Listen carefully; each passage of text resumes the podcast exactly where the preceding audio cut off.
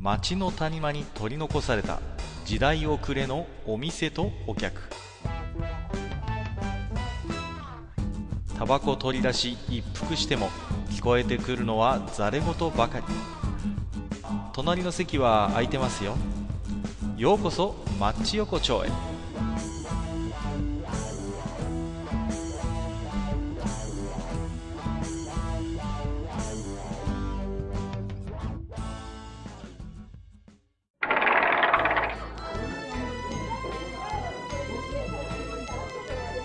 大将、まだやってる？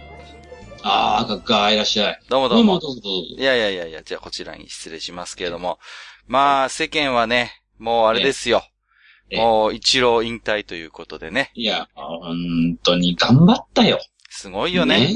ねいや、もうすごいですよ。うん。いやまあね、あの、今日はね、どこの、ええおチャンネルを回してもですね、まあ一や郎の話題で持ちきりということでね、まあええ偉大なね、やはり、えープロ野球選手だったなってことは思うんですけれども、考えたら僕がまだし、えー、どのくらいとか、イチローがいた時に確かオリックス優勝かなんかしたよね、確かね。あ、ね。だはいはいはい。オリッっクス。てよね、まだあの、えー、大木監督の。そうですよね。。そうそうそう。あれですもんね、大木監督に見出されて一郎ってね、こう開花したっていうことですからね。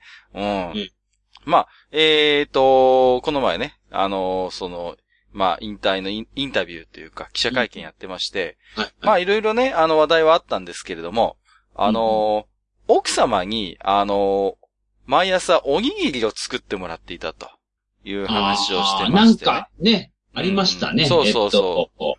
で、ほら、一郎ってなんて言うんですか、こう、ルーティーンっていうか、もう、い毎日ね、あの、やることが、あ有名な有名な話がありますけども、で、朝は、まあ、以前はなんかカレーだったそうですけども、あの、最近はね、朝は、あの、奥様の、えー握った、えーおにぎりを食べるのが、まあ、ルーティンになってたっていうことでね、なんかこう、数えてみたら、あの、2800個ぐらい作ってもらってたらしいですね。すごくないですまあか、本当に、まあけどなんかうん一郎らしいですよね、こう、塵も積もればじゃないけど、なんか、そうそう。一まあ、なんか、ね、真骨頂というか。まあ、日々多分淡々とね、あのーそういう習慣にしてたと思うんですよ。でも、まあ、一郎的にはね、あの、3000個ぐらいまでは作らせてあげたかったな、なんてことを言ってたんで、まあ、ちょっと面白いな、一郎らしいなと思って聞いてたんですけど、うえええー今日はね、そんなね、おにぎりなんですよ。ええなるほど。ねおにぎり。はいはい。あのーまあ、僕もね、あの、自分でおにぎり握ることはよくあるんですよ、実は。おー、おうんうんうんまあけど、閣下は、あのね、あの、お弁当で作ったのをちょっとね、あの、はいはいはい。ご披露したりとかね。まあ、あ朝はそうですね、嫁さんのためにお弁当を作ることもよくあるんですけど、もっぱらおにぎりはね、自分用なんですよね。あ、そうなんですか。で、あの、私ってね、こう、まあ割と、こう、じっとしてるタイプの仕事をしてるもんですから、はいはいはい。どうしても気分転換とか運動不足解消で、ああ、なるほど。散歩とか出かけるんですよ。こう、ね。で、特にこの時期ね、ようやく暖かくなってきまして、ね。はいお散歩日和ということで、まあ、えー、よくね、昼ぐらいにお散歩に出るんですけども、あのね、その時に、自分で作った、こう、おにぎりを持ってってですね。なるほど。そうそう、河原とか公園とかでですね、こう、その自分の握ったおにぎりを、まあ、食べるんですけど。あの、おにぎりって、あの、熟成期間があるんですよ。なるほど。わかります？あのね、おにぎりって、あの、ええ熟成期間があって、あの、朝ね、まあ、嫁さんの弁当を作って、で、その後自分のおにぎりをよく握るんですけれども、はいはいはい。あのーまあね、握った直後って、そんなに美味しそうじゃないのよ。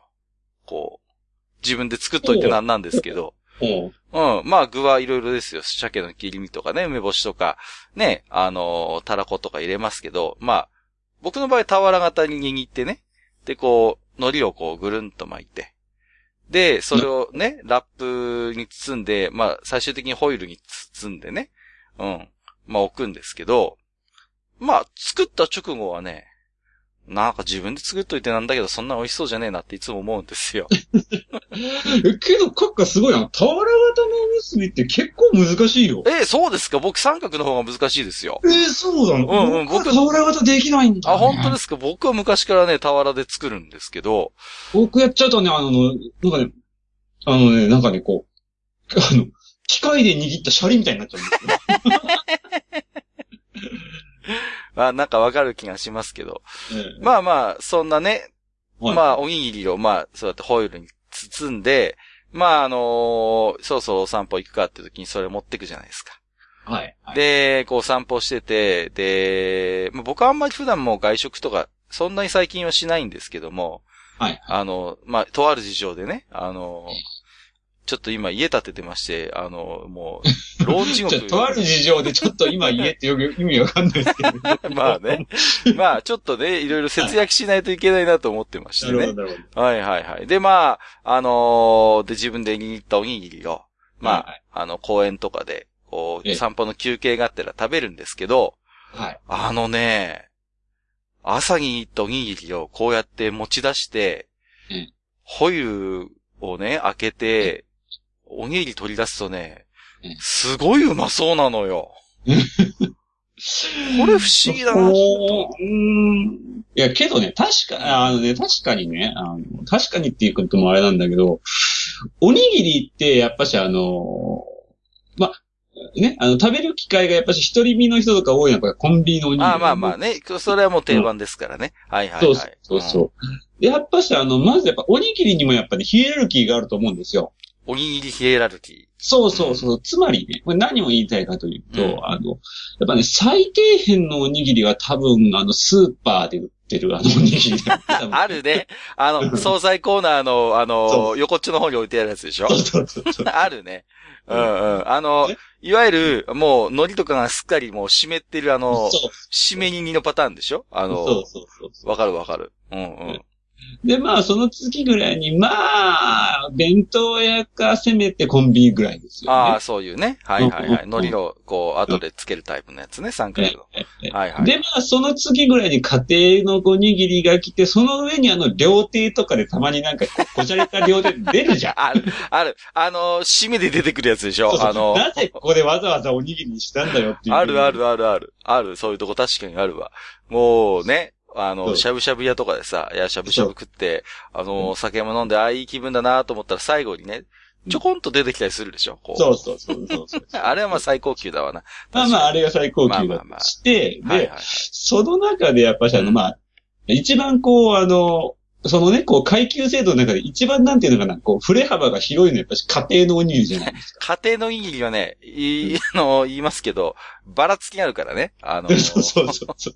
あの、まず、うまい下手がある。あるある。あのね、おにぎりって奥が深いのよ。いや、あるのよあれはね、あの、うちのね、お袋なんかね、おにぎり作るのが下手くそなんですよ。なんだろうね。不思議ですよね。おにぎりスキルって、なんていうの、普通、普段の料理のうまい下手とはまた違う、違う。あれですよね。あの、料理が得意とかうまい人でもおにぎりだけはなぜかちょっといまいちって人いますもんね。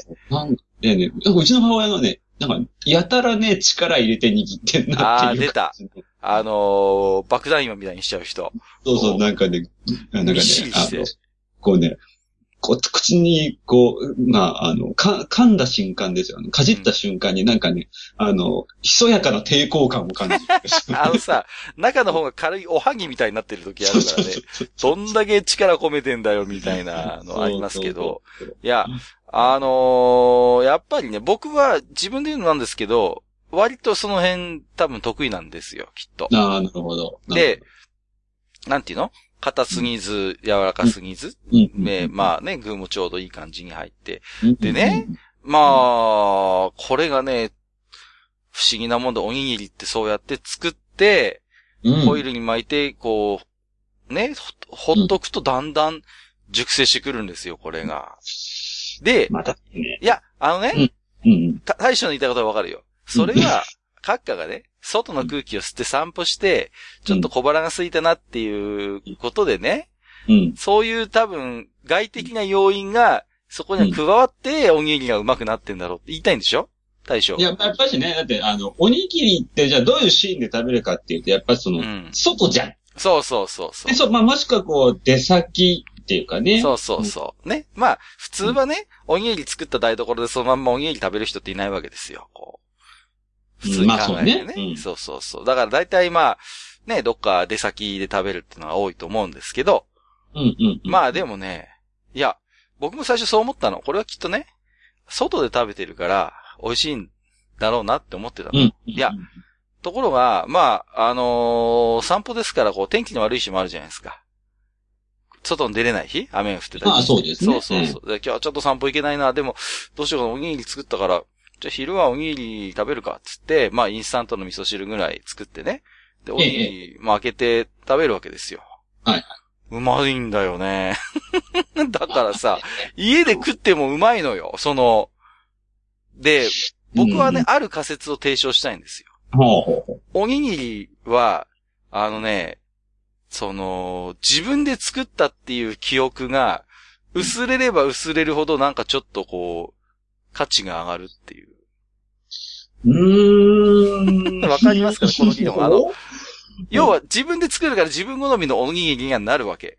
まあまあもちろんもちろん。まあ、で、ただその瞬間は、ね、ただ俺が今おにっただけのおにぎりになるわけ。ところが、それがこう、ちょっと数時間経つことによって、自分がおにぎりに行ったっていう記憶がちょっと曖昧になってきて、あ、なんだこのおにぎり、すげえ自分好みのちょうどいい感じのおにぎりが今、ここに 2個ある。あ、食べたら、ほん、あ、自分好みの具が、あ、美味しいっていうね、あの、そういう作用がなんか多分。今、今、今、それをね、まあ、字でやってる閣下をちょっと想像してみたんだけど、すんげえ悲しいやつだ。なんでですなんでですか？いやいや、そんなことないって。あの、だから、うんそういう不思議な、あのー。特性を持ってるんですよ、おにぎりっていうのは。あれ、僕もね、あの、まあ、やっぱ、あの、あったか、あの、ああったかいおにぎりも嫌いじゃないんですけど、はいはいはいね、こう、握りたてのね。うんうん。握りたてのおにぎりって、やっぱ、あの、握りたてのおにぎりにもね、あの、ヒエラルキーがあるんですよ。今日ずいぶんヒエラルキーにこだわるね、大将。うんまあ、あのね、トップは、あの、あのね、あの、なんていうのかな、あの、稲刈りした後のやつ。それはそれは完全に農家の特権じゃないですか、もう。もうキングオブおにぎり。か、それなのさ、ほん、そんなの世の中で食えるのはさ、もう米農家と、あれですよ、時代ぐらいなもんですよ、そんなの食えるのはさ。まあけど最近はね、なんかあの、ほら、農家体験とかがね、あの、あーまあねとかでもね、特にこう、都市部ではね、あったりするみたいですけど。はいはいはいはい。ね。で、まあ、次がせめてこう、炊きたてのおにぎり握ります。ね、炊きたてのお米で、おにぎり握りましたっていうやつだと思うんですけどね。で、やっぱ、あったかくてもあんまし美味しくないのは、あの、レンチンしたやつだよ。あ、レンチンはね、あのー、なんだろうね。あの、嘘くさい感じになっちゃうよね。こそうなんか嘘くさいい感じになるよね。こう。その、す、あの、多分ね、リス、なんていうかな、リスナーさんも分かってると思うんだけど、あの、嘘くさいっていうこのニュアンスすげえ分かると思うんだけど。あのね、いやうん、握った、こう、なんかこう、ご飯のこう、ぬくもりが残ってるぐらいの適温だったら、まあ、自然じゃないですか。うんだけど、一回冷めてしまったおにぎりを、無理やりね、無理やりこの現代の英知によって熱を加えるというのは、いかにもね、これはちょっと不自然でございますわよ、これは。そうそうそう本当にね。そうそうそう。で、うんなんだって、レンジの構造上、具から先に温まるじゃないですか。そうだね。そう。だから、あの、生のタラコとか入れてたら致命傷なんだよ、はっきり言って。そうそうそれは。ダメダメ。だから、うんだからねレンチンがね。レンチンはちょっと、まあ、できれば避けたいし、やっぱおにぎりって本来、冷めても美味しいものっていうまあことになってるわけだから、うんね？うん。うんだから、僕は、あの、家で食べるときも、あえてレンチンもしませんよ。なるほど。だけど、うんなぜか、ここに、ね、自分好みのサイズの、自分好みの硬さの、自分好みの具の入ったおにぎりがここに2個ある。うわ本当にちょうどいいっていうさ、あの、かん、謎の感動があるんです、おにぎりに。僕は逆ですね。え？自分で、あの、僕もね、やっぱしおにぎりとかとか作って、あのね、あの持って行ってた時期がやっぱあるんですけど、はいはいはい。あのね、えーっとね、覚えてるんですよ、僕は。あー、ダメだ。食べるのが楽しみなんです。楽しみになっちゃう。あ、もう自分好みのおにぎりが今日は食えるっていう。あなるほどね。あじゃあ、僕とちょっと似てるけど違う、違いますよね、そこはね。そうそうそう。あの、だから、大衆はもう自分の中で想定できてるわけでしょ？朝作ったのこれだから昼にあれが食えるっていうね。そうそう。ね。そういうのはある。で、もう味がこんなんっていう想像までできてるんですよ、ね。はいはいはいはい。僕はね、感動するんですよ。わっっていう。なんだろうね、あのさ、鬼、ほんとぶっちゃけあの、握り飯に、あの、なんか被りつくっていう時のあの、謎の幸せ感と。あのね、日本人の遺伝子です、これは本当に。はいあの、日本人がね、やっぱりその銀シャリに被りつくっていう。で、またね、おにぎりっていうこの形態性を兼ね備えた、まあ本当にもうスーパーフードじゃないですか、言ってみれば。うん。でね、やっぱうんおにぎりもさっき大将が言ったように千差万別じゃないですか。僕もね、うんありますよ。あの、よその家の、で、出てきたおにぎりってやっぱちょっと、まあ申し訳ないんだけど、ちょっと抵抗あ、あるしね、こう。ああ、なるほど、ね。やっぱり、自分のお袋とか、自分が握ったおにぎりだったら全然いいのよ。だけど、不思議なもんでさ、うんたまにこう、ね、ピクニックとか、まあちっちゃい頃ですよ。でうん、他人の家のおにぎり、パカバッと開けて、おにぎりで、はい、どうぞって言われた時にさ、えうん、これ何入ってんだろうみたいな、ちょっとこう、すごいあね、自分のもし知らないような具が出てきたらどうしようみたいな、ちょっとそういう、こう、パンドラボックス的なところもあるじゃないですか。あ、ああ、なるほど。僕はそういうのなかったなあ本当ですか？僕ちの方はね。田舎あるあるなんですけど、なかなかね、地元のレアな食材が入ってる場合があるんですよ、こう。ああ、なるほどね。あのーね、バッケ味噌って言ってわかりますかね？あのね、いや、なんか聞いたことある。うん、吹きのとを刻んで味噌漬けにしたようなやつがあってさ。ええまあ、美味しいんですよ。美味しいんですけど、まあ、あのね、苦いんだ、ちょっと。ああ、なるほど。うん。で、子供はやっぱね、厳しいわけ。なるほど。子供にはちょっと厳しい。まあけど、大人になるとそれ美味しい。美味しいの美味しいの。今はごちそうなんだけど、僕は今でもトラウマなのは、小学校2年か3年の時の遠足で、やっぱり、あの、お弁当交換しようって言われて、僕は嫌だったんだけど、自分のね、あの、うんちゃんと安心なおにぎりを食べたかったんだけど、まあ、仲のいい子だったからさ、安尾くんっていうことを、お弁当交換したら、まあ、その、おにぎりでね。で、いや、ドキドキするわけですよ。一体中身が何だろう？で、食べてみたらそのバッケ味噌だったわけ。うわーなんだこれ？みたいなことになって。で、以来ね、ちょっとね、今もうもういい年の大人ですけど、うんあのーまあね、考えてみりゃ、スーパーのあの、お惣菜おにぎりだって、まあ、要はパートのおばちゃんが握ってるわけじゃないですか、言ってみれば。まあそうですね。ね。同じことだと思うんだけど、やっぱりこうね、人が握ったおにぎりって、どこかまだ抵抗があったりする。うんうんまあ多分ね、生実家普段自分でやってるからっていうのもあると思うんです、それは。うんうん。だから、やっぱでも本当おにぎりって不思議な食い物だなと思うんですよ。うーん、確かにおにぎり。うーん。僕、あの、そうね。あれなんでだろうね。あの、意外とあの、透けた海苔のついたおにぎりも僕嫌いじゃないしな。あそうそう、あれもね、いや、うん。だってあの、最近でもコンビニで見かけなくなりましたよね。一時期あったじゃないですか。あのあったあったあった。まあうん、パリ、パリニギと締めニギがあったじゃないですか。うん、うん、うん。、で、最近見ないけど、一時期ね、ちゃんと締めニギもあったと思うの。あの、鶏五目ご飯の締めニギとかさ、ごま塩ご飯の締めニギあったでしょ？うん、うん、うん。で、ね、あうんの、締めニギくんたちは、コンビニからは何？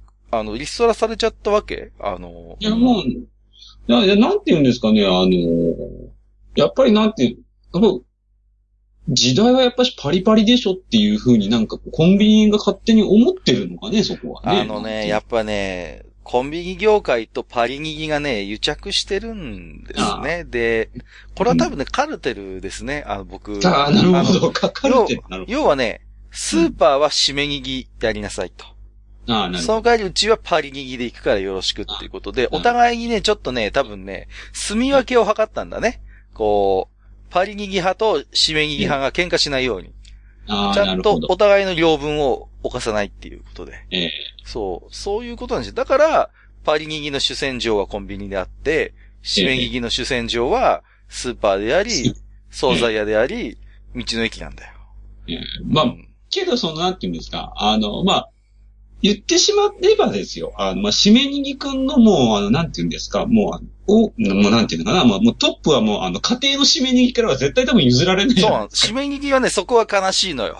あの、そう締めギギってね、結局頂点は家庭の締め切りなんですよ。そうそれが決まってるわ。け。もうさ、トップ取れないのよ、あの、いわゆる。もう、もうあの、日本にいる時点で絶対取れないから。そうなのよ。だから、いくらスーパーのパートのおばちゃんがおにぎり名人だとしても、うん家で作ってるあの締め切りにはかなわないわけですよ。かなわない。その点どうですか？パリニギはさ、あの、コンビニの技術の推を結晶したさ、結集したようなさ、もうあの技術でさ。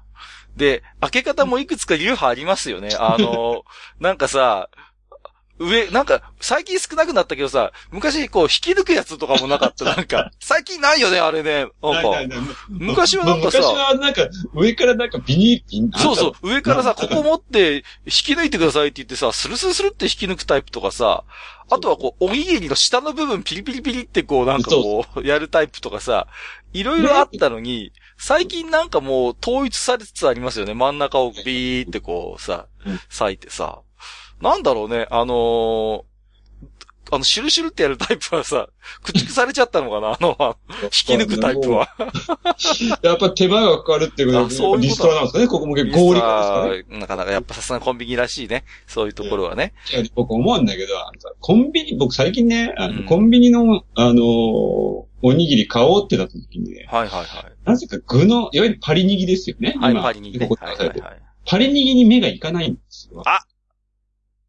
大将、気が合うね。わかるよ。で、行って梅とか、いはい昆布とか、そのぐらいにしか行かないっていう鮭と。かツナマヨとか行かないんだ、あんまり。行かない。行かもうあない。のね、パリニギのあの、ねあの放送見たときに、買いたいなって思うのが、もうね、あの、ツナでもないしね。あはいはいはいかつなんかこうね、なんとかカルビみたいなのとかでもないし、あの、まあ、あえてだったらまあ、今日は昆布かなみたいな。はい。あのー僕もだからね、コンビニの締め切りが好きだったんですよ。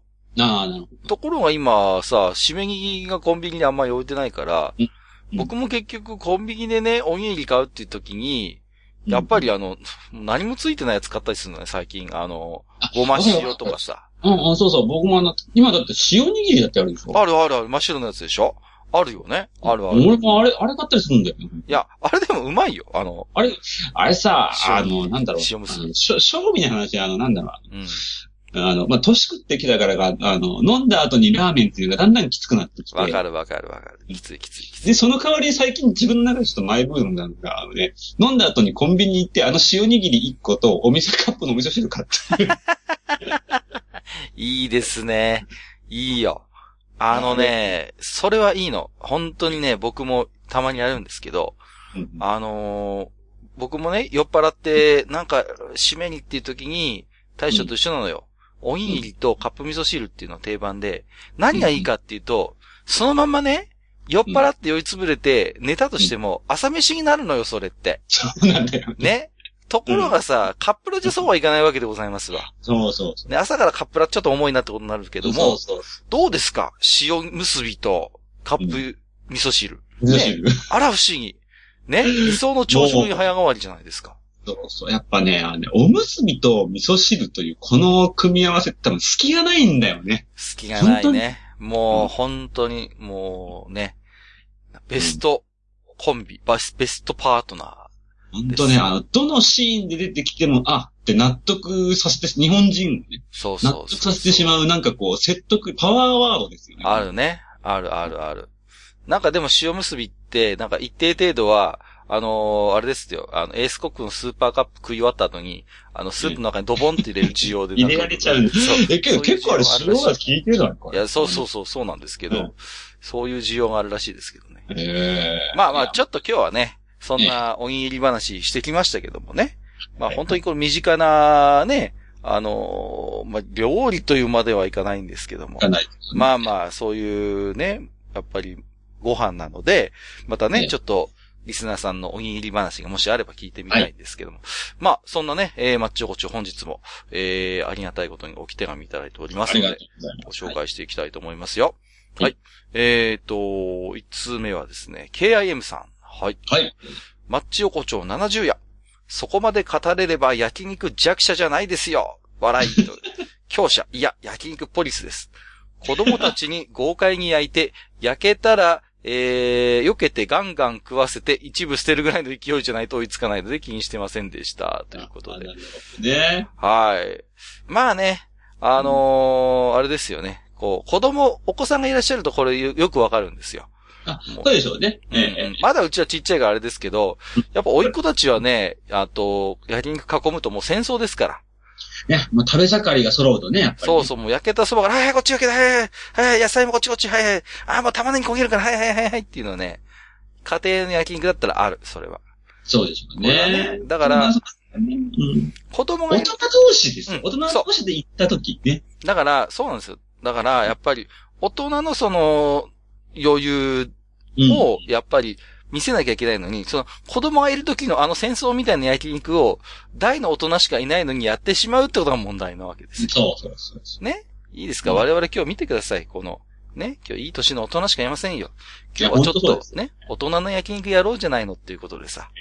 ええやっぱそういう風にやらなきゃダメですよね。ところが、大人、大人しかいないのに、はいはいはい、焼けたよはい、こっちこっちこっち。はい、こっちも焼けたよはいはいはいはいって言って、勝手に人のタレの皿にドボンと置いたりするから、良くないよってことであってね。そうそう。うん。まあ、これは KIM さんのおっしゃる通りですよね。まあえーと、毎度おなじみ、アマンさんからいただいてますよ。ありがとうございます。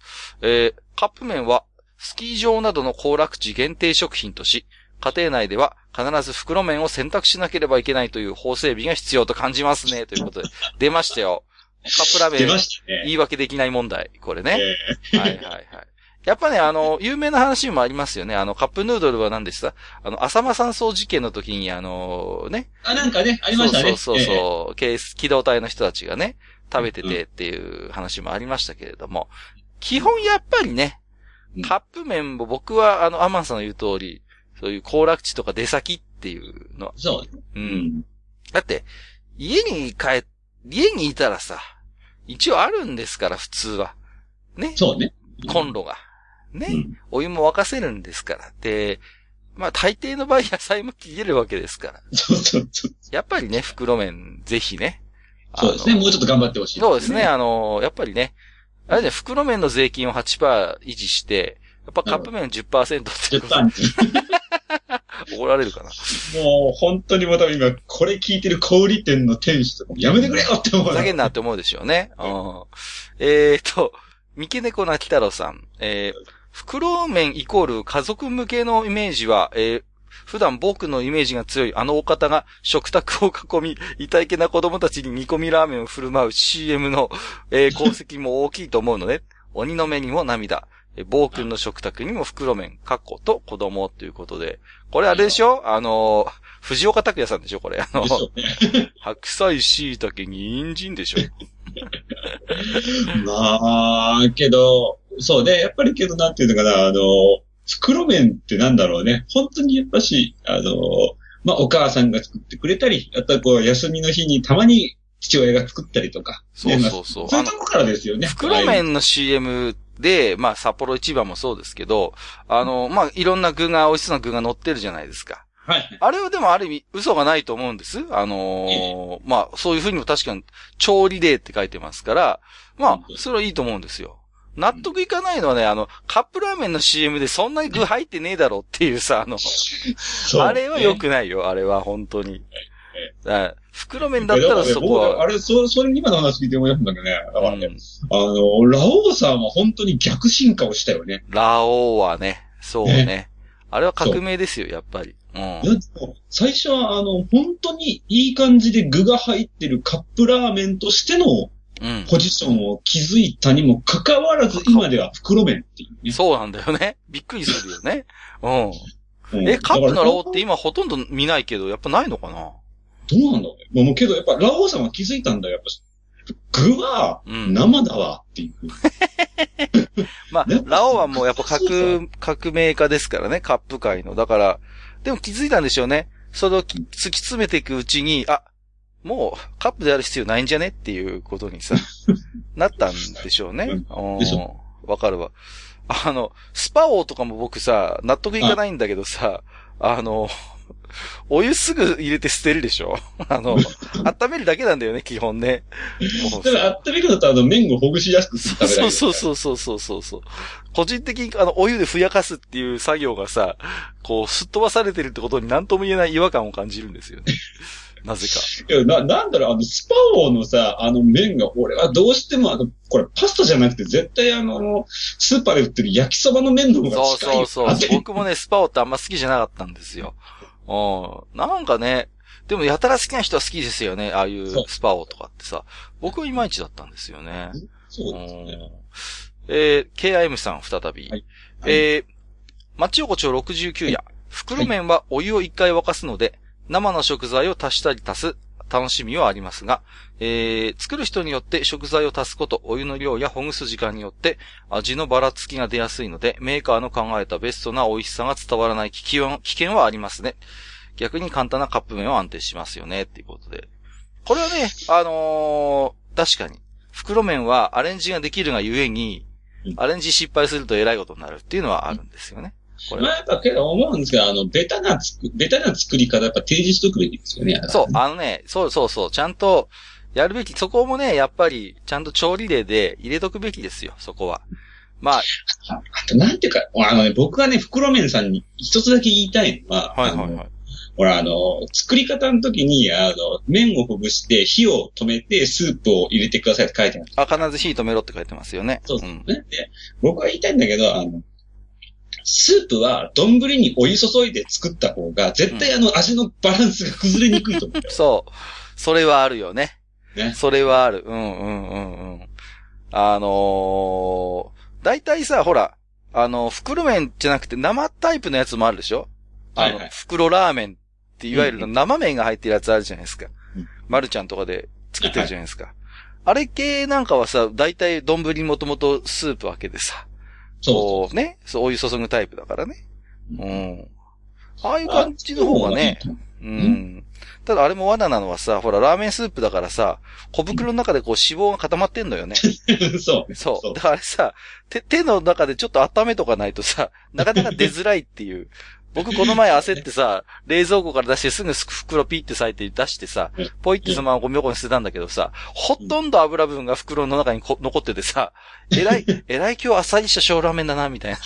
今日なんか油っ気ねえな、みたいなね。そういうなるほどね。こともある。まあまあ、ありますよね。やっぱどうしてもね、あの脂肪がね、そうなんですよ。そうそう。だから、ね、少し、あの、ああいう液体タイプは、ね、手のひらで温めておかないといけないというえーっと、何をするか会議シーズン2、3ということで、はいあ、えーっと、あ別に名前いただいてましたね。ありがとうございます。えーっと、楽 Q さんということで、はい。はいありがとうございます。りがとうござい69夜拝聴しました。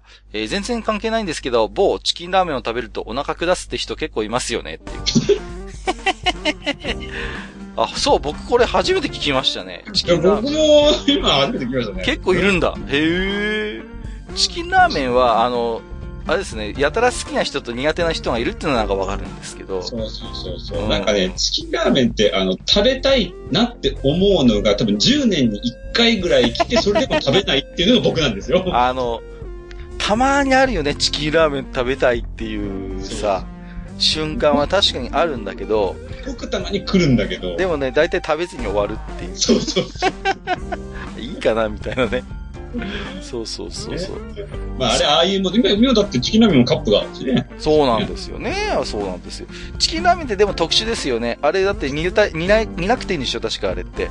そうそうそう。こうだってお湯を入れるだけだから。お湯を注ぐだけなんだよね、あれ。だから、だからそういう意味でカップラーメンと袋麺の間ぐらいですよね、チキンラーメンのポジションってね。ね微妙ですよね、なんかこう。うん僕、ああれですもん、あのー妹がチキンラーメン珍しいって言って買ってきて、ねで、あれお兄ちゃん小袋がないよっていうね。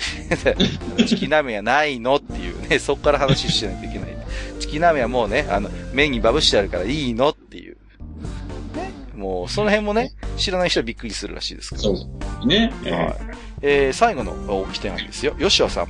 えー、はい各角のまだ鼻炎で苦しんでいらっしゃるのかどうかお大事になさってくださいということで、ありがとうございます。ちょっと今日もまだ若干ね、鼻声ではありますけれどもね。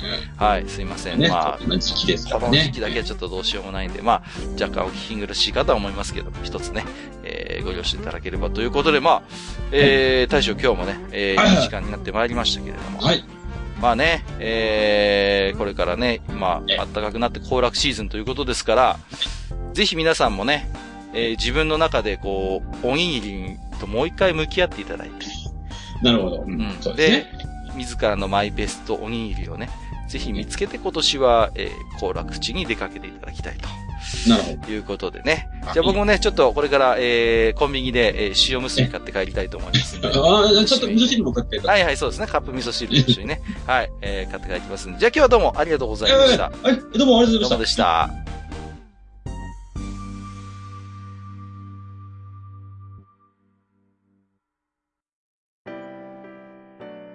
おっさん二人でお送りしているトークラジオ、マッチ横丁。番組では皆様からの置き手紙を募集しております。